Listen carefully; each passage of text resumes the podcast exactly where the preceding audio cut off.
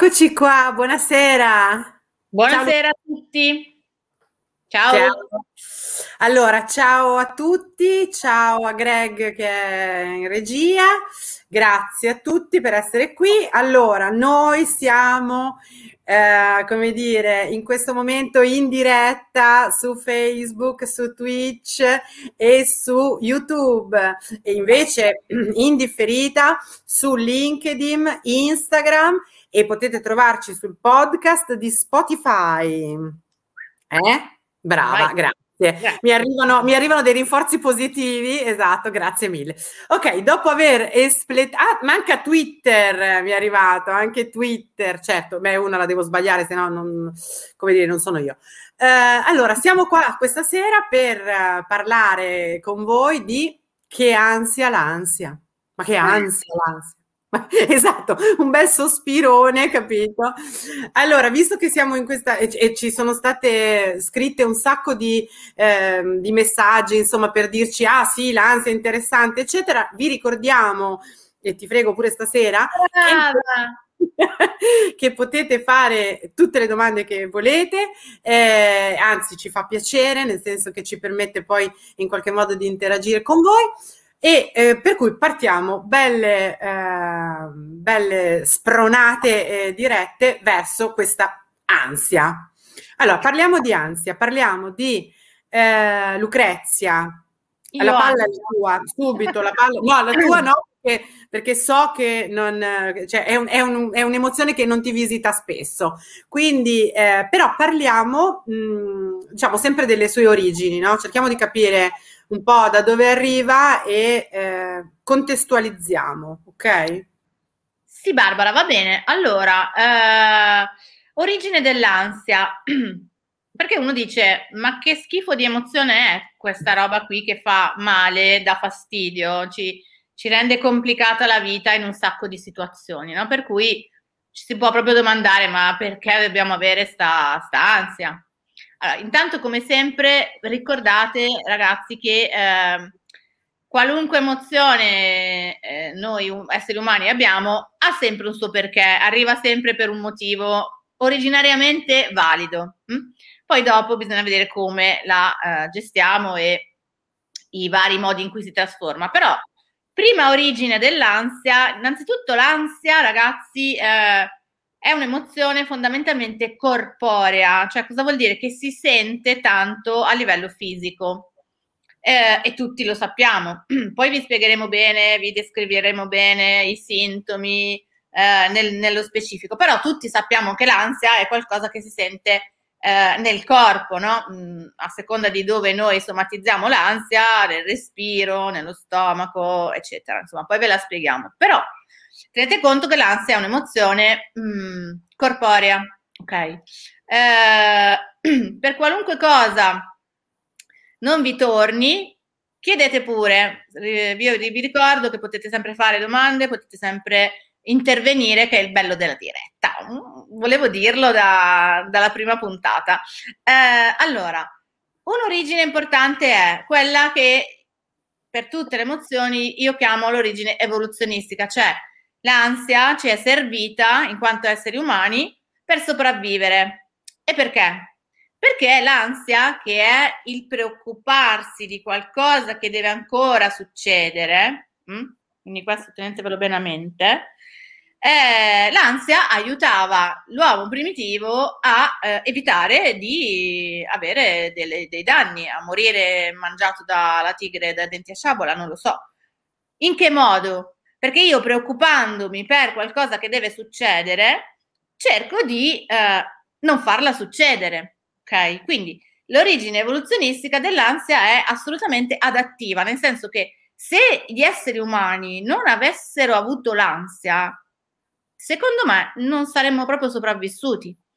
L'ansia ce l'hanno tutti i mammiferi perché devono prevedere un pericolo, ok? Per cui un'origine è quella, è un'emozione eh, adattiva che serve per preparare il corpo a due cose. Eh, in inglese si dice la reazione di eh, fight or flight, cioè combatti o scappa. Mm? Per cui il nostro corpo viene preparato dall'adrenalina, dal cortisolo, da una serie di ormoni a diventare più veloce se deve scappare oppure anche a aggredire se deve combattere perché se si trova proprio. Esatto Andrea esattamente. Eh, l'ansia come premonitrice di pericolo. Perfetto. E questo è un'origine evoluzionistica. Ce l'abbiamo tutti ed è normale che ci sia. Poi c'è però un'origine ehm, diciamo eh, evol- eh, educativa cioè è vero che tutti abbiamo una quota di ansia fisiologica che è quella che la natura ci ha eh, predisposto ad avere per poterci difendere o scappare, hm? che ci fa vedere i, pedi- i pericoli.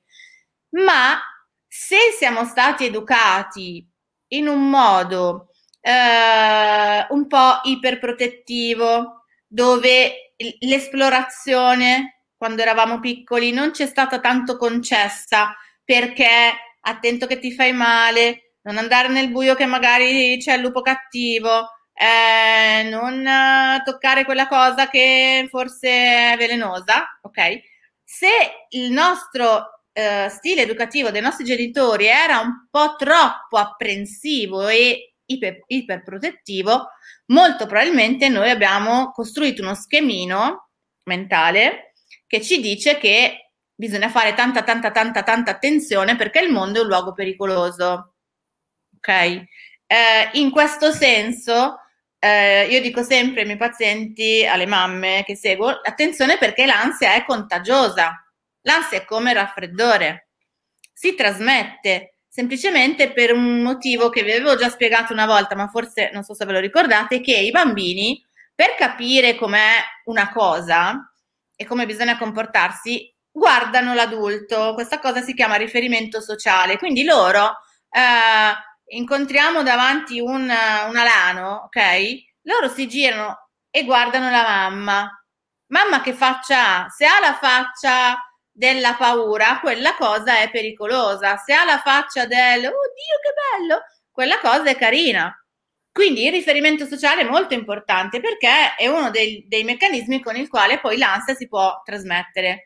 Per cui, se siamo cresciuti con un'educazione di questo tipo, saremo più portati a eh, essere ansiosi, ad avere un po' un'attenzione costante a tutto ciò che potrebbe capitare di negativo. Ok? Eh, una cosa importante che c'è da dire sulle origini dell'ansia è che eh, l'ansia è fisiologica, L'avete capito questo pezzo qua? Quindi non possiamo non averla mai, perché è un, un elemento che ci è servito nella sopravvivenza e ci serve ancora adesso. Se non avessimo l'ansia prima di fare una cosa importante, un esame, che ne so, eh, eh, non studieremmo, non ci prepareremmo, arriveremmo lì alla, alla che va bene. L'ansia ci serve il problema è distinguere tra ansia fisiologica e ansia patologica. Ok, adesso io faccio una velocissimissima eh, distinzione in modo da farvi capire proprio i due binari dell'ansia fisiologica e di quella patologica. Eh, voi tenete presente questo che eh, per ansia noi intendiamo una modalità mentale per cui anticipiamo un evento futuro negativo, ok? E contemporaneamente percepiamo un'attivazione fisica fastidiosa, con dei sintomi che poi vi spieghiamo. Ora, è fisiologica quando effettivamente l'evento negativo c'è, si dovrà verificare, devo fare l'esame, devo fare un controllo medico, devo portare mio figlio al nido per la prima volta l'evento che potrebbe essere negativo effettivamente sussiste e l'ansia si concentra nella preparazione a quell'evento, ok? Ma se l'ansia è di frequenza, di intensità e di durata quasi costante, quindi molto molto molto frequente, molto intensa e succede come dire per una dura, dura tanto il momento dell'ansia e quindi ci impedisce di portare a termine una vita normale, eh, quotidianamente, allora allora iniziamo a pensare che forse è, si tratta di un'ansia patologica. Poi Barbara vi spiega anche un po' le tipologie dell'ansia, insomma ve le spieghiamo dopo. Però per adesso direi che eh, questo è un po' il, il quadro. Sì. E poi c'è un'origine diversa che è, adesso ve la spiega Barbara. Allora, sì, ehm, volevo chiedere a Greg di mandare comunque una, una prima immagine ehm, che è quella eh, del gufetto, per favore. In tutto ciò che faccio ci metto l'ansia, invece che l'anima ci metto l'ansia.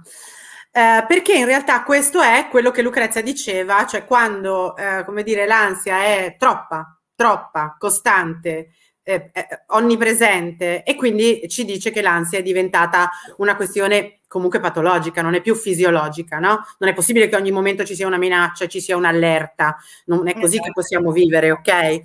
Ok, ma veniamo un po' a questa. Allora, innanzitutto, eh, parlando delle, delle radici eh, del, dell'ansia, abbiamo parlato appunto di quelle, eh, come dire, evolutive e, e, di quelle familiari o comunque educative. C'è una, una tipologia invece, eh, come dire, che noi chiamiamo inconscia, cioè dove l'ansia in realtà ha come causa um, una, uh, una, sensazione che è più che una sensazione, è proprio una dimensione emotiva um, interna delle persone, no? È un po' quello che diceva Freud quando parlava del fatto che certi contenuti eh, che non sono in qualche modo eh, dicibili esternamente, ehm, vengano eh, trattenuti dall'individuo, di, dall'individuo che poi mette fuori quei famosi comportamenti che lui chiamava comportamenti difensivi e che a volte sono proprio, diciamo, um, diventano con, comportamenti ansiogeni, poi ovviamente in maniera sempre eh, graduale, cioè a volte sono enormi, a volte sono più piccoli. In ogni caso si tratta di contenuti emotivi che spesso appartengono alla dimensione eh, dell'impotenza, della sensazione di impotenza, della sensazione di insoddisfazione. Quindi è come se questi contenuti inconsci non avessero più a che vedere con ehm, mi devo salvare, tra virgolette, da qualcosa che potrebbe accadere, ma sono proprio quote emotive eh, che la persona non riesce a viversi in nessun'altra maniera e che attivano, è come se l'ansia mh, dicesse guarda che in realtà um, c'è qualcosa che non va, cioè esatto. c'è qualcosa che dentro non va e il modo che ha il corpo di dire questa cosa è attivare, hm? quindi attivare, buttare più cortisolo, fare cose che in qualche modo ti direbbero, beh, metti in moto un cambiamento, ok? Perché così non funziona. Quindi di base insoddisfazione e impotenza sono due eh, cose che vedremo che c'entrano molto, poi vedremo in particolare c'entrano con l'attacco di panico, il panico. Ma mh, oltre a queste diciamo radici inconsce, quindi cose che qualche volta noi non conosciamo di noi, Sai, noi vi abbiamo spesso detto ehm, che è necessario conoscersi, perché conoscer, conoscere eh, le proprie modalità eh, permette di comprendere il senso a volte di quello che ci accade e porvi rimedio nell'eventualità. Una cosa che mi preme dirvi è, è che bisogna differenziare tra l'ansia e la paura. Sono due Beh. cose differenti. L'ansia, come giustamente ha spiegato Lucrezia, è un, un motore per qualcosa che ancora non si è verificato è un motore per eh, il futuro, ok? Eh, o per una minaccia presunta tale o tale perché in qualche modo la vediamo, ma non è presente in quel momento. La parola utile è preoccuparsi, cioè occuparsi prima di qualcosa che non c'è, cercare un controllo su qualcosa che non c'è. Mentre la paura, abbiamo capito e ne abbiamo anche parlato, ma ne riparliamo volentieri, è una emozione che accade nel presente, lo stimolo è presente. Allora, se io vedo, eh, non lo so, sono eh, nel bosco a passeggiare e mi si mette davanti un orso, è chiaro che quella è paura, cioè non so come dire, l'orso c'è, io lo vedo, devo decidere, ok, aziono quella. Ma se io invece vado a fare una bella passeggiata nel bosco e da quando inizio, cioè da quando scendo dalla macchina, comincio a dirmi però potrei incontrare qualcosa, magari, ecco, quella lì si chiama preoccupazione e solitamente, mh, mm, come dire, a meno che, ripeto, non ci stiamo addentrando in una situazione francamente eh, pericolosa, eh, potrebbe risultare inutile, potrebbe risultare addirittura dannosa, perché poi vedremo con Lucrezia o ci... Ehm, ehm, come dire, ci impedisce di, ehm, di viverci appieno quella situazione, ci conduce ad evitamenti eh, di, di, di, ogni genere, ok? Quindi mh, mm, cominciamo col chiarire, ansia è una cosa e paura è un'altra. Abbiamo parlato delle radici, eh, come dire, inconsce e quindi psicologiche sotto forma di insoddisfazione e di impotenza e veniamo a dire magari, eh, come dire, quali, quali sono no? la sintomatologia ansiosa. Hm? Parliamo di questi sintomi ansiosi. Allora, sin- aspettate che vedo una domanda. Probabilmente lo direte dopo, ma metto qua la domanda, ma perché no Viviana? I sintomi fisici dell'ansia sono uguali per tutti. Allora, ehm, i sintomi fisici dell'ansia ehm, sono, allora, sono molto ampi, però direi che ce n'è una, um, un tot che sono sì, trasversali, perché l'ansia è eh, un'emozione, eh, come dire, ehm, eh, fisicamente riconducibile a un sistema, eh, un sistema cardiocircolatorio, sistema della frequenza respiratoria, frequenza cardiaca, eh, quindi quelli devo dire che sono proprio ehm, riconoscibili per tutti, quindi un aumento della frequenza mm. cardiaca, un aumento della frequenza respiratoria, ehm, per cui sensazioni di palpitazioni, sudorazioni eh, mh, che sono molto potenti in alcune situazioni. Poi ce ne sono anche una varietà che magari magari è più specifica per ogni persona eh, e quindi addirittura si può andare appunto eh, dal mal di stomaco all'emicrania. Eh, l'insonnia per esempio è un'altra di quelle cose che è abbastanza trasversale rispetto alle persone, no? Perché il ritmo del sonno è qualcosa come dire che è naturale, dovrebbe essere naturale e quando viene scompensato da tutta una serie di pensieri che non si placano, è eh, un, un, ritmo che salta, no? Eh, così come anche, un, eh, anche il cibo, per esempio, o l'approccio al cibo, quindi eh, un'alimentazione, la fame o non la fame, possono essere dei sintomi fisici eh, importanti, no? Eh, però, per esempio, eh, io vedo anche tante persone che mi parlano di ehm, contrazioni, contrazioni muscolari. I muscoli si fanno carico ovviamente del fatto che se è una reazione di allerta e se in qualche modo dovrebbe produrre un cambiamento, eh, magari i muscoli si contraggono per preparare l'azione, no? come fanno certo. i gatti quando cominciano no, a prepararsi per il salto. Eh, quindi direi di sì, direi che sono per lo più, ehm, come dire, uguali per tutti. Poi ci sono delle, delle, delle, cose più specifiche che magari possono prendere più qualcuno piuttosto che qualcun altro, però ecco, in linea generale direi di sì. Um, oltre ai sintomi strettamente fisici, ci sono un sacco di sintomi che noi possiamo considerare più mh, mm, sfera psicologica, anche se ovviamente le due sono ovviamente non possono essere distinte perché noi non siamo distinti, cioè noi non abbiamo delle cose che ci dividono tra mente e corpo, però sono sintomi detti anche più cognitivi, più uh, psicologici, eh, nel senso del, per esempio, incapacità di concentrarsi, uh, una memoria che si va rarefacendo perché l'ansia non permette di accedere alla memoria, um, dei pensieri continuamente, una rimuginazione molto forte um, che, che, ovviamente appoggiandosi sul futuro mh, non ha possibilità di, di fare nulla, cioè non, non, ci aiuta a fare nulla. E poi vi leggerei eh, irritabilità, impazienza, ehm, ipervigilanza, ecco, questa è un'altra, un'altra cosa importante, l'ipervigilanza. E poi vi volevo leggere questi che avevo trovato.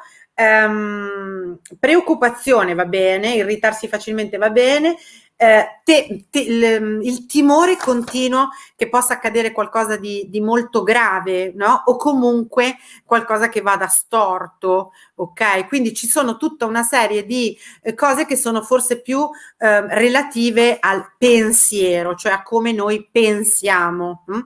Poi mh, andremo anche nello specifico, nel senso che spesso questa confusione mh, mm, ci incasina, no? Perché noi sappiamo che ci sono sintomi, ehm, come dire, che portano fuori, che portano, eh, che ci mostrano la nostra ansia e la mostrano anche agli altri, e qui è un altro pe- problema ancora, no? Il mostrare. E ci sono, Lucrezia, e questa era quella parte che era interessante, mm-hmm. sintomi mm-hmm. che mantengono, cioè addirittura eh, fanno perdurare l'ansia ancora di più, la mantengono e la alimentano. Esatto, esatto. Sì, sono un po' quei meccanismi che eh, noi utilizziamo senza rendercene conto quando siamo ansiosi e in realtà eh, contribuiscono a far aumentare l'ansia e a diventare sempre più portati a utilizzare l'ansia come prima risposta a qualunque eh, problema, a qualunque preoccupazione. Ok? Allora, sono sostanzialmente di tre tipi. Una è, e, e questa state attenti perché è abbastanza facile poi da, contro, da gestire, no? È eh, una iperattenzione, un'attenzione selettiva, quindi precisa, puntata lì, focalizzata sui segnali corporei. Cioè, è vero che l'ansia eh, è incarnata, quindi noi percepiamo delle cose. Mm. È anche vero che se il mio cervello si focalizza costantemente su, per esempio, oddio i crampi eh, dalla mal di pancia, perché ovviamente una delle classiche manifestazioni dell'ansia è mal di pancia e diarrea, eh, oddio i crampi, il crampo diventa me stessa, cioè io sono un enorme crampo, non riesco a pensare ad altro, così come, oddio non sto respirando bene, non riesco a tirare il respiro profondo, ok? La mia testa, il mio cervello si focalizza su questo pezzo e sul diaframma che è bloccato e io divento un enorme diaframma bloccato. A quel punto tutta la costruzione che riguarda l'ansia peggiora perché il mio cervello è focalizzato su quello. Quindi primo eh, elemento importante da tenere d'occhio è la eh, eccessiva focalizzazione sulle sensazioni corporee. Le sensazioni corporee ci sono, fanno parte dell'ansia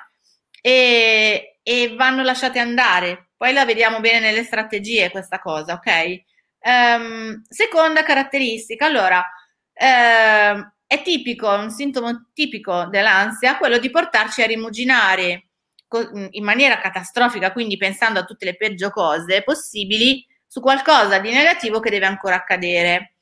In questa rimuginazione, in questa ruminazione catastrofica, eh, noi tentiamo di controllare tutte le possibili variabili. Ok, devo andare a fare l'esame eh, se mi chiede questo, se mi chiede quest'altro, se mi chiede quello che ha detto a lezione, allora io però devo trovare gli appunti delle lezioni. Se intanto che vado fuori una gomma e se non trovo il pullman, se arrivo in ritardo e se scoppia... E se è nervoso il professore. Se si è svegliato male, ok. Eh, da piccole cose a grandi cose, ok? Questa ruminazione in realtà non serve assolutamente a niente perché è una ruminazione fine a se stessa, non porta a cercare una soluzione, perché in quel caso l'ansia sarebbe stata fisiologica. Certo. Ok, devo fare l'esame, studio, cerco di sapere il 70% di quello che è nel programma, di sicuro lo passo l'esame, ok? Ehm, la ruminazione che non serve a niente è quella che continua a cercare di prevedere qualunque possibile sviluppo, ma poi in realtà non arriva a trovare una mh, mm, soluzione. Mm? Questo perché poi alla fine, quando abbiamo l'ansia, eh, non, non ce la facciamo a lasciare andare, non ce la facciamo a dire vabbè, da qui a qui posso controllare questa cosa, per il resto sarà quel che sarà. Seco- terza cosa, eh, che è ancora più, mh, mm, come dire, impattante sulla vita quotidiana, è che evitiamo gli stimoli che sono connessi con l'ansia. E quindi tutto ciò che per noi è ansiogeno, noi tentiamo di evitarlo. Questo porta a una limitazione della nostra libertà, perché certe cose non le possiamo fare, e anche a una uh, costante preoccupazione per capire come evitarle certe cose. se io ho l'ansia del ehm, giudizio, dico un'ansia non patologica, ok, ma ho l'ansia del giudizio. Eh, tenderò a cercare di evitare qualunque situazione in cui io possa essere sottoposta al giudizio, banalmente da uscire con della gente che non conosco bene, perché se poi mi giudicano per come sono vestita, per quanto peso, per come ho i capelli, ok?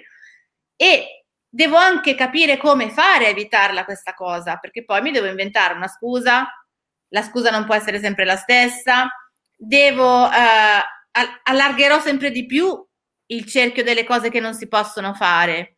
Certo. Ok, quindi capite che è una cosa estremamente limitante l'evitamento ed è fortemente connesso uh, all'ansia.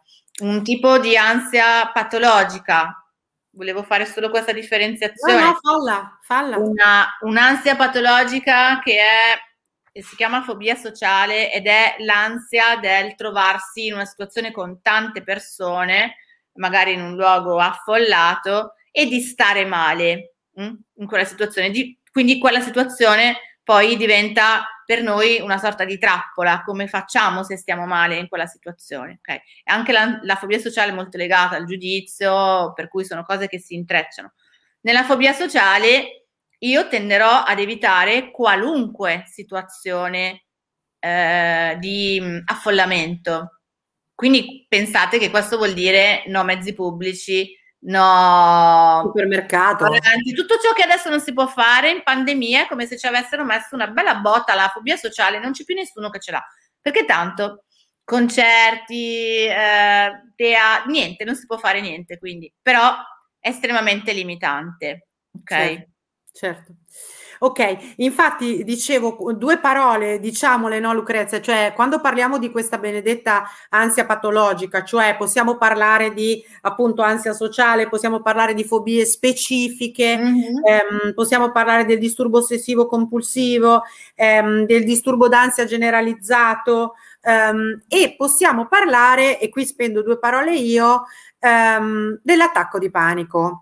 Sì. Perché? Perché voglio parlare dell'attacco di panico? Allora, innanzitutto perché come al solito mi preme dire che un po' come abbiamo detto per tante altre cose, eh, bisogna mh, chiarire che non tutto è un attacco di panico, anche l'attacco di panico ha una, eh, diciamo, una visibilità nella popolazione che non è così elevata come, come usiamo dire, no? perché poi noi cominciamo, diciamo, eh, io ho l'attacco di panico, ho l'attacco di panico. Allora, l'attacco di panico innanzitutto per essere definito tale deve, essere, deve avere una tempistica, nel senso che deve essere un disturbo che si ha da un tot di tempo che impedisce, eh, un tot di tempo vuol dire più di sei mesi, mesi. Eh, e in qualche modo ehm, ha una caratteristica specifica e ve lo dico perché così è, è la cosa più chiara da, da, da, da comprendere. Cioè non si chiama attacco di panico se all'interno di questo difficile momento che la persona viene a sperimentare manca la paura di morire la paura proprio di morire, cioè l'attacco di panico è, ehm, è eh, come dire, una, un attacco sicuramente di, di, grandissima ansia, ma quest'ansia è, eh, come dire, mh, mm, è proprio la paura di eh, eh, allora, eventualmente ci può essere la paura di morire, la paura di impazzire, eh, di perdere il controllo, ma in quel senso, ok? E spesso e volentieri, infatti, è, eh, porta le persone al pronto soccorso perché in realtà la paura è sto avendo un infarto, sto avendo certo. qualcosa che mi porta a morire, ok? Eh, quindi, ehm, se no, non si chiama attacco di panico. Tra l'altro, si chiama attacco di panico, cioè è stato chiamato così anche perché mm, si dà un, come dire, eh, si vuole far risaltare il punto del quel simpatico dio Pan, che non so se conoscete, che era questo dio, ehm, non come dire, non era uno di quelli che saliva nell'Olimpo, non era uno dei dodici, ma era potentissimo. E la cosa particolare era che lui poteva arrivare con grande gioia suonando il suo piffero e facendo cose belle e, e, ridendo e scherzando, oppure arrivava e ammazzava tutti. E in questa situazione, come eh sì, perché era uno così, lui era un po', era, cioè, aveva questa parte un po' istintiva e questa parte, come dire, eh, umana, che erano comunque molto difficili da gestire, no? Ma non sapevi mai cosa avrebbe portato, ma sicuramente quando arrivava cattivo portava la morte Cioè, quindi l'attacco di panico, mh, mm, ecco, ci tenevo a dire che non è l'attacco d'ansia, ok? Esiste un attacco d'ansia generalizzata, esiste un attacco di panico. Nello specifico, nell'attacco di panico, ovviamente, questa paura di morire ha fatto pensare molti di noi, cioè molti, molti eh, terapeuti, che ci sia in realtà una difficile invece, ehm, un difficile eh, come dire, no, non saper vivere la vita, ora lo dico un po' meglio, ehm, una paura di vivere la vita o eh, una, una, situazione per la quale si sia persa un po' quell'autenticità di cui vi abbiamo parlato tempo fa, per cui, eh, come dire, l, proprio la capacità di eh, non solo vivere le proprie emozioni, ma ehm, la direzione che la propria vita sta prendendo, ok? È come se l'attacco di panico in qualche modo arrivasse per dare davvero una grossa scossa, no? Perché ehm, se l'attacco di panico è bello, mm, bello pulito pulito, preciso preciso, in alcuni casi porta a mh, mm, svenire. E questo per il corpo ha un senso importante. Il corpo dice troppa roba, davvero troppa attivazione. Io devo dare una risposta e la risposta è spegnere. Hm? spegnere in qualche modo. Ora, se la guardiamo, io ripeto, magari mi flippo il cervello con le cose psicosomatiche e simboliche, ma se in qualche modo questa vita è una vita, perché spesso tra l'altro eh, gli attacchi di panico vengono riportati da persone che dicono ma io non lo so perché mi è venuto in quel momento lì, non c'era niente, mi sentivo a posto, stavo bene, no? In realtà sappiamo che certi stimoli sono interni, non sono esterni, non è la situazione magari che ci conduce a quell'attacco di panico, ma è magari, dico io, una, una, specie di vita davvero poco autentica, ma poco autentica nel senso del non sto facendo nulla che soddisfi davvero me. Non sto facendo nulla che eh, sia ehm, dare a me stesso ehm, la sensazione di, di una direzione giusta per me. Ok? Quindi ecco, quindi questa cosa qua ci tenevo a dirla perché se no poi l'attacco di panico è un po' si, si, confonde con mille altre cose, no? E comunque Lucrezia, sei d'accordo con me? Ci basterebbe anche già un attacco d'ansia generalizzata, che sono brutti pure quelli. Sì.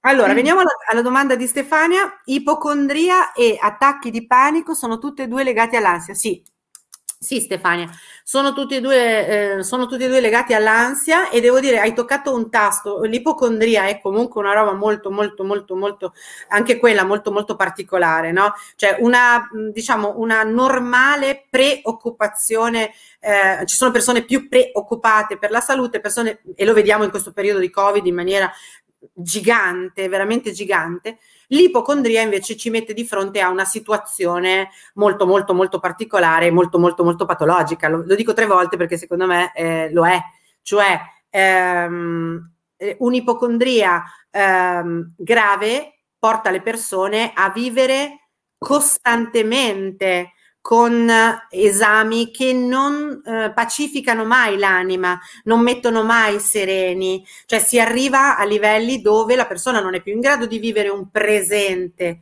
Già l'ansioso non lo vive il presente, ma nel caso dell'ipocondria vive solo attraverso una serie continua di approfondimenti eh, in cui mette in pericolo paradossalmente anche eh, certo. Il proprio benessere, no? Per cui è una paura eh, smodata davvero di avere una malattia che peraltro è eh, una malattia, però attenzione, che nessuno può capire. Cioè, intendo dire che qualunque tipo di medico ti proponga qualunque tipo di esame, non può arrivare a comprendere perché naturalmente è sempre una cosa che la persona poi in qualche modo, se non è quella che è stata diagnosticata, ne costruirà un'altra e quindi saremo da capo. Comunque sì, sono tutte patologie di spettro ansioso alcune più gravi e altre diciamo meno gravi. Ecco, quindi mm.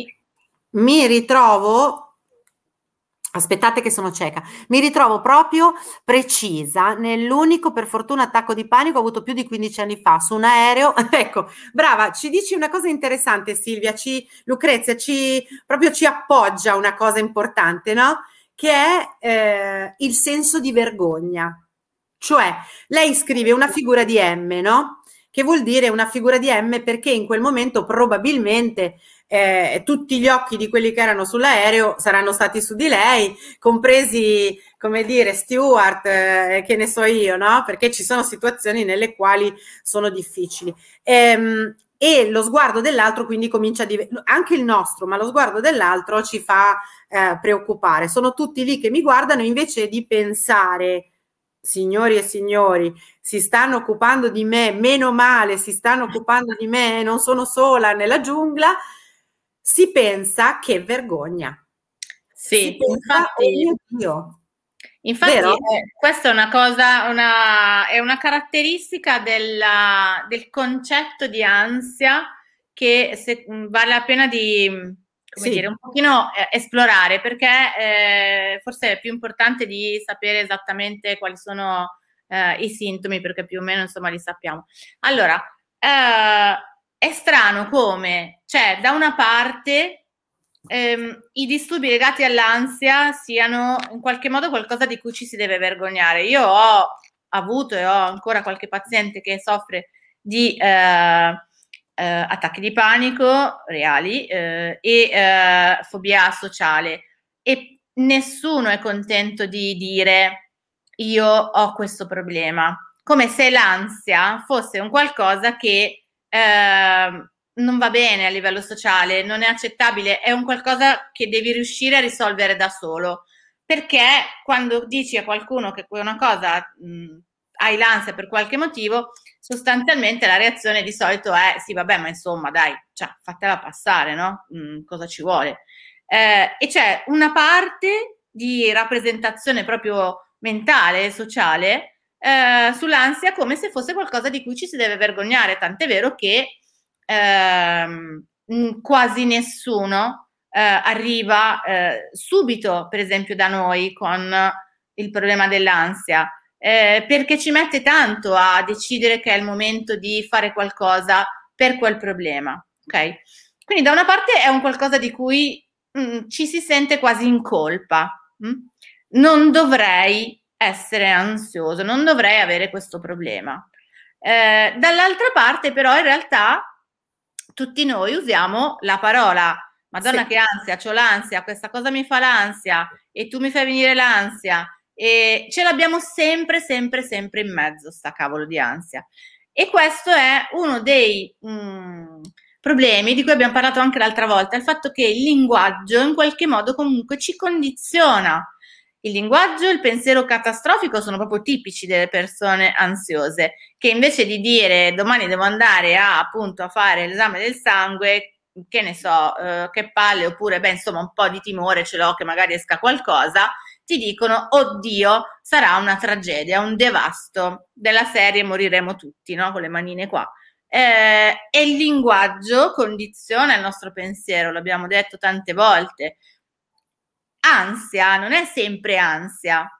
Eh, ansia può essere timore, può essere appunto preoccupazione, può essere qualcosa ehm, di meno eh, invasivo dell'ansia vera. Quindi è come se ci fosse da una parte un modo di vederla come qualcosa di cui ci si deve vergognare, dall'altra parte però ce l'abbiamo tutti.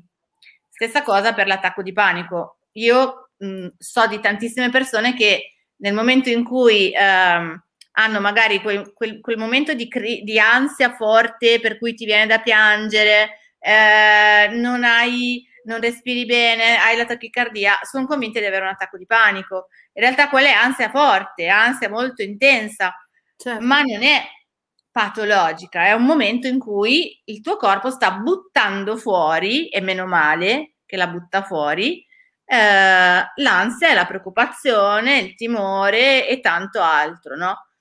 Eh, non ho fatto in tempo a leggere la domanda. No, l'ho letta io, l'ho letta io, sì, sì. Eh, Ilaria ci, ci, ci, dice appunto, ah, okay. eh, non mi vergogno, no? Anzi, dice questa cosa che un po' mi, mi, ha fatto capire che non stavo vivendo la vita che voleva. Ho stravolto tutto e loro sono andati via. Eh, sì, cioè eh, Ilaria, è, è, esattamente, almeno dal mio punto di vista, è esattamente la funzione che possono avere nel momento in cui siamo in ascolto di quella cosa, ok? Nel momento in cui, come dice Lucrezia, non, non, non ci vergogniamo, tra virgolette, di questa cosa, non la, non la travestiamo da debolezza, da quelle robe lì inutili che noi ci diciamo delle volte, no? Um, e invece gli facciamo fare quello che è venuto per fare, cioè per toccarti dentro, sostanzialmente qua, e dirti, oh, eh, magari guardare delle cose è, è, più, è, più, sensato, no? Che non nascondere. Però quella cosa che hai detto tu è, è vera e io credo che sia proprio un modo paradossale per nascondere, cioè continuare a dire, continuare a parlare, eh, a usare la terminologia ho l'ansia, mi verrà l'attacco di panico, avrò questo, avrò quello, eh, tutto ansia, eccetera, è un modo pa- paradossalmente per non prenderne coscienza davvero, per non prenderne consapevolezza sul serio e dire ok, se questa cosa eh, come dire, fa parte in qualche modo di me, ok? io devo eh, prenderne atto, perché tra l'altro, come Lucrezia prima diceva benissimo, è bene comprendere, no, l'hai detto bene, non so se appunto eh, è bene comprendere che non possiamo, cioè non è che possiamo vivere senza. Eh no. cioè, l'ansia fisiologica, cioè allora attenzione perché quando viviamo senza, eh, se, se, fosse possibile, ma non lo è, eh, saremo in pericolo di vita più o meno, cioè spesso. Eh sì. È come la storia del dolore, no? Io non lo voglio, ma se il dolore tu non lo percepisci, se noi non avessimo i sensori per il dolore disseminati nella nostra pelle, ok, o della pressione, noi ci faremmo del male fino a morire perché non lo sentiamo e eh, ci bruceremmo, no? Perché tiriamo via la mano dal fuoco? È uguale, l'ansia ha questa funzione, se non gliela lasciate fare, se non gliela lasciate esplicare, e, e cosa deve fare questa qua? È una roba di cui siamo dotati e che ha un senso. Paradossalmente quindi mh, mm, tentiamo di non guardarla parlandone in maniera smodata, parlandone a sproposito a mio parere, ehm, mentre invece bisognerebbe dire ok, c'è, eh, vogliamo andare a vedere eventualmente se è eh, troppa rispetto alla situazione, va bene, mm, possiamo occuparci di questo, possiamo occuparci di tante cose, ma no di sicuro di non averla. Ecco, cioè uno che non ha l'ansia rispetto a certe cose, mh, mm, non so come dire, non troverebbe una soluzione. Forse sì, avete Salvatore, sì, sì, sì, sì, posso rispondergli già io che ho, Vai. ho già letto la domanda, assolutamente sì, tende a voler tenere tutto sotto controllo proprio perché deve stare tranquillo. Infatti è una delle caratteristiche delle persone ansiose. Peccato che se sei davvero una persona ansiosa, quel controllo non ti basta mai. E quindi certo. in realtà invece di aiutare, poi crea un circolo vizioso per cui ti scappa sempre qualcosa e quella cosa ti fa un'ansia della Madonna. Ma eh. poi la quiete è sopravvalutata, cioè le, le, la quiete, no, perché sì, perché quando le persone ti dicono voglio solo stare sereno, io penso, signori, nel corpo umano qualunque tipo di ehm, tracciato non è così e se è così preoccupatevi no. tantissimo. cioè è necessario comprendere che invece è chiaro che un senso di inquietudine in certi momenti eh, ci può dare pensiero, eccetera, ma, ma A può essere sensato che ci sia, perché badate bene che alcuni sintomi eh, di alterazione, noi li abbiamo anche quando siamo eccitati, ci batte il cuore, studiamo, eccitati per qualcosa di bello. Quindi l'importante è capire che questo m- movimento di qualunque tracciato del nostro corpo è fondamentale. Quindi la quiete deve esserci sempre, cioè ci deve essere sempre un movimento tra quiete e inquietudine, altrimenti e altrimenti allora davvero poi qualcosa viene a picchiarvi e a dirvi ma com'è? Cioè come funziona, giusto? Certo.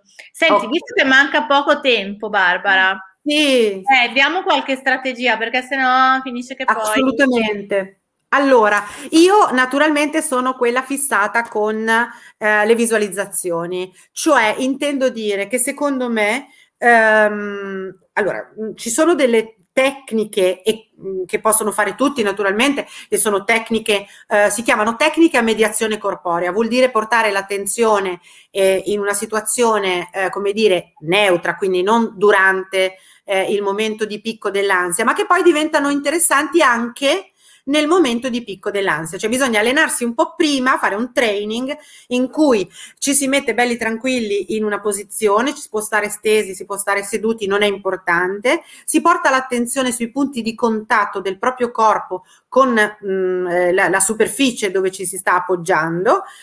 Uh, si, uh, come dire, si porta proprio um, l'attenzione al, al, corpo in quel momento, in quella situazione e a quel punto si possono, come dire, si può lavorare con delle immagini, ok? Allora, una che mi viene in mente, che è un'immagine spontanea che tutti abbiamo, è trovare, ripeto, in fase di allenamento, una immagine che noi ehm, facciamo risalire a un'immagine di benessere. Ognuno di noi ne avrà una, magari non sarà nemmeno quella che ci aspettavamo, no? Qualche volta ci aspettiamo che la nostra immagine sarà, non lo so, che siamo al mare e che stiamo sulla spiaggia e magari invece arriva completamente un'altra cosa. Però, eh, come dire, riportando la propria, eh, la propria, attenzione su qualcosa che per noi vuol dire benessere. Hm? Più specifico ancora e che però ha bisogno di un po' di allenamento è una tecnica che eh, viene usata anche, io sono una, una, terapeuta che lavora con l'istituto Rizza, no? chi mi conosce lo sa, ehm, e c'è una tecnica molto interessante che parla dello sconosciuto alla porta. Sembra un po' eh, da terrore, però in realtà è come immaginare che la propria ansia sia lo sconosciuto che arriva alla nostra porta. Non è detto che dovete fare farlo entrare. Non è detto che se lo fate entrare lo dovete fare entrare, lo potete fare stare nell'anticamera. Eh, eh, eh, lo, lo, possiamo, come dire, visualizzare come qualcosa di sicuramente che magari non, sia, non conosciamo, ma non necessariamente qualcosa che ci spaventa mortalmente, ma qualcosa che in qualche maniera è nuovo. Quindi questo, questo portare l'attenzione su qualcosa di nuovo che può arrivare da noi non necessariamente, ripeto, dovete farlo entrare, ma dovete prenderci, come dire, contatto, perché poi di, di fondo la migliore strategia, e poi mi taccio, è quella di vivere il presente del presente del presente che avete, perché l'ansia è proprio la malattia del futuro, non so come dire, di qualcosa di incontrollabile, e, eh, e dovete prenderci, um, come, come, si potrebbe dire? Non mi viene la parola adesso confidenza. Confidenza, come se volessi, voleste fare dei passi vicino a, a, a, appunto ad un cane che non conoscete, mica gli mettete la mano in testa, mica gli andate là a baciare la faccia, cioè fate a meno di fare queste cose, no? Fareste un avvicinamento, insomma, un po' immediato. Ecco, lo sconosciuto alla porta potrebbe essere una tecnica di visualizzazione un po' di questo tipo. Bene, allora altre strategie da utilizzare per l'ansia, quella eh, acuta sul momento. Eh, come dire, vi dico due cose di pronto soccorso. Ok, allora la prima cosa è eh, quando siamo nel momento dell'ansia tendiamo a respirare corto, quindi facciamo così e a sollevare le spalle. Questa qui si chiama respirazione scapolare ed è una respirazione dove non entra una mazza di aria. Se noi non abbiamo ossigeno, il nostro cervello continua a uh, lavorare in maniera, uh, come dire, sotto un, come se ci fosse un pericolo. Ok? Quindi la prima cosa che dobbiamo fare è ossigenarci. E come facciamo?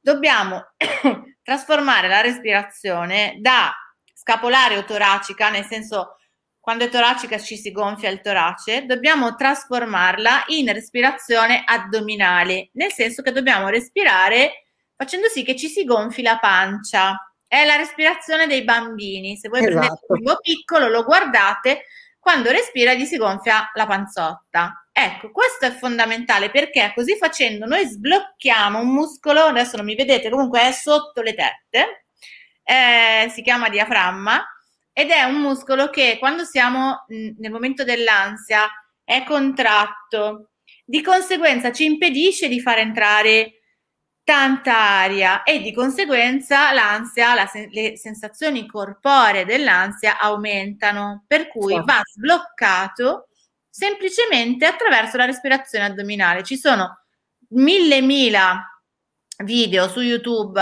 di eh, respirazione che vi spiegano benissimo come si fa e quello è un intervento proprio di emergenza, nel senso che eh, ha lo stesso, la stessa efficacia, insomma, di un blando ansiolitico, vi abbassa tutta una serie di attivazioni, ok? Che abbiamo visto sono quelle che poi invece ci preparerebbero a combattere o a fuggire. E quindi la respirazione è la prima cosa che si può fare.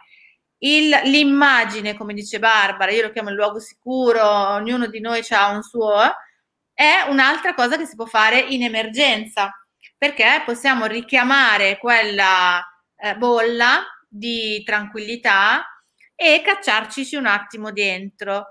Eh, io vi consiglio anche di utilizzare una tecnica mh, mm, banalissima eh, che è derivata da una eh, strategia di terapia che si chiama EMDR. La tecnica si chiama butterfly e significa che si fa così.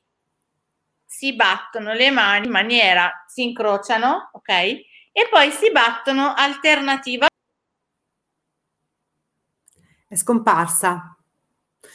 Lo faccio io? Devo farlo io? Allora, in qualche maniera questo era quello che vi stava mostrando Lucrezia, è una tecnica, ovviamente anche questa, quando siete sempre in, come dire, in una condizione... Ecco, è tornata, eh. è tornata. Io stavo cercando di... Eh, ho fatto questa cosa qui e eh, se vuoi dire, il, cioè nel senso, la cosa importante di questo è che il corpo in qualche modo, giusto? Cioè che, che in, il corpo, se, allora, è una tecnica che prevede praticamente di mettere più in comunicazione due emisferi. Voi okay. sapete che nostri, il nostro cervello comanda, ogni emisfero comanda la parte opposta, diciamola brevemente, ok? Quindi noi facendo questa cosa qua lo mandiamo un attimino in palla. Certo.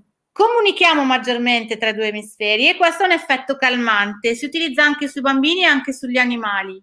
Eh, se voi respirate fate la butterfly e tenete la mente focalizzata sul luogo sicuro, sulla, sull'immagine, questo può avere un effetto mh, mm, immediato, molto efficace di calma. E questo è per l'emergenza, ovviamente. Certo. Poi in realtà per vivere con meno ansia ci sono tante cose che si possono fare, ma la cosa più importante l'abbiamo detta prima con Barbara ed è iniziare ad accettare la parte fisiologica dell'ansia, nel senso che c'è, si manifesta in tutti con dei sintomi fisici, quei sintomi fisici non devono diventare la focalizzazione, ok? Quindi, ok, mi sta, sto sentendo il cuore che va a mille, mi calmo, respiro, faccio la mia butterfly e il sintomo si abbasserà, quindi non mi, focali- non mi focalizzo e so che però l'ansia è arrivata perché c'è un motivo per cui è arrivata. Mm? Eh, cose anche che si possono utilizzare banalmente sono, questo in generale, eh, l'umorismo. Se siamo ansiosi e tentiamo di vedere il lato comico di una situazione che ci crea un po' d'ansia, questa cosa può aiutare tantissimo a gestirla l'ansia, a non farci dominare dall'ansia, perché sennò poi parla l'ansia anche con le nostre azioni. Finisce sì. che facciamo cose che è l'ansia che ci sta dicendo di fare. Mm? Eh, l'umorismo è una buona tattica, l'umorismo positivo, quello che si ha quando si ironizza sulla propria eh, appunto situazione di sfortuna, ma in maniera eh, positiva, ok? Non il sarcasmo che è un umorismo un po' aggressivo e negativo. Ok? Certo, eh, certo. Stare all'aperto. All'ansia non piace l'aperto. All'ansia non piace la, l'aria, il sole, la pioggia. All'ansia gli piace stare chiusa dentro dentro così. E quindi stare all'aperto aiuta tantissimo, così come aiuta l'attività fisica. Voi direte che cavolata, però sì, l'attività no, no. fisica è un modo per scaricare no? tutto quello che noi abbiamo accumulato da un punto di vista proprio delle caratteristiche fisiche dell'ansia, no? Quindi certo. dobbiamo un pochino anche farle, eh, utilizzarle, tutta quell'energia che abbiamo accumulato perché ci serviva che dovevamo combattere l'orso che non c'è, noi la scarichiamo facendo dell'attività fisica. Dormire, mangiare in maniera equilibrata, ma soprattutto il ritmo, come diceva anche prima Barbara, è importantissimo. Ci deve essere un ritmo nel sonno e nell'alimentazione, possibilmente eh, con degli orari, insomma, abbastanza eh, ripetibili. Okay? Certo. Altra cosa che può aiutare è eh, condividere dei progetti. L'ansia ti fa stare mh, mm, chiuso dentro una bolla di paura, di, di, timore, di preoccupazione, ok? Ma se noi la rompiamo quella bolla e condividiamo qualcosa con qualcun altro che va nel futuro, quindi va a dire all'ansia, guarda che nel futuro non c'è soltanto la schifezza, il terrore, moriremo tutti, ma c'è anche qualcosa di buono. E quindi preparare, de- decidere un progetto condiviso con qualcuno che vada nel futuro può essere un'ottima arma. Okay. Sì, senti, senti questa frase che c'entra con quello che hai detto. L'ansia è come una sedia a dondolo, sei sempre in movimento, ma non avanzi di un passo.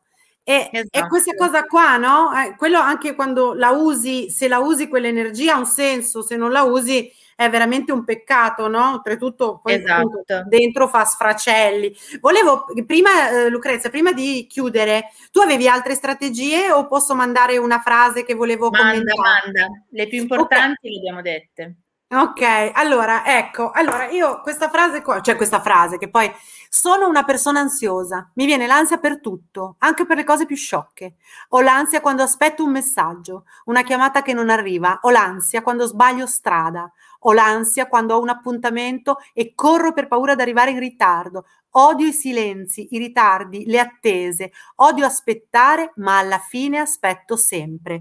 Cioè, secondo me, questa cosa qua è pazzesca perché in realtà appunto è come, è come quella sedia a dondolo, no? Non trovi Lucrezia? Sì, cioè sì. tutto un rimescolare, ma è sempre stare in un'attesa di qualcosa che poi va a capire un po' veramente come la, la quella, quell'emoticon che sta così, che fa bah, non so, cioè in una situazione mm, complessa, no? Da cui secondo me bisogna sganciarsi.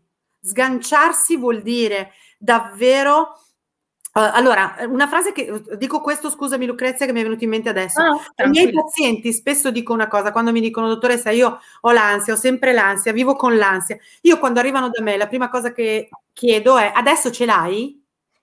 E queste persone di solito, non dico sempre, ma di solito mi dicono, boh, no, adesso no. Perché, perché no? Perché nel presente, quando ti stai occupando di te, non preoccupando, occupando di te, l'ansia non c'è perché non, perché non, ha, non ha senso che ci sia, ok? Certo. Quindi davvero riconducetevi a quella cosa lì, sganciatevi da sta roba, cioè il presente vi aiuta in questo, che non vuol dire quella roba lì del vivo finché, come, com'era quella frase che è stata confusa per mille anni, cioè eh, l'attimo fuggente. Non è che dovete vivere tutto insieme, dovete vivere dove siete, nel momento in cui siete, ok? Vabbè, scusami, perché mi era presa sta cosa del... Ok.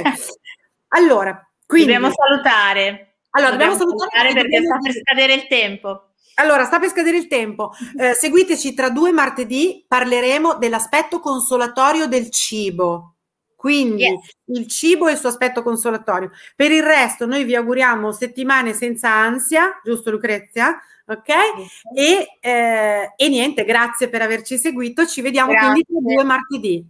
Grazie a Ciao. tutti. Grazie Greg, Ciao. grazie Teatro Binario 7. Ciao. Ciao.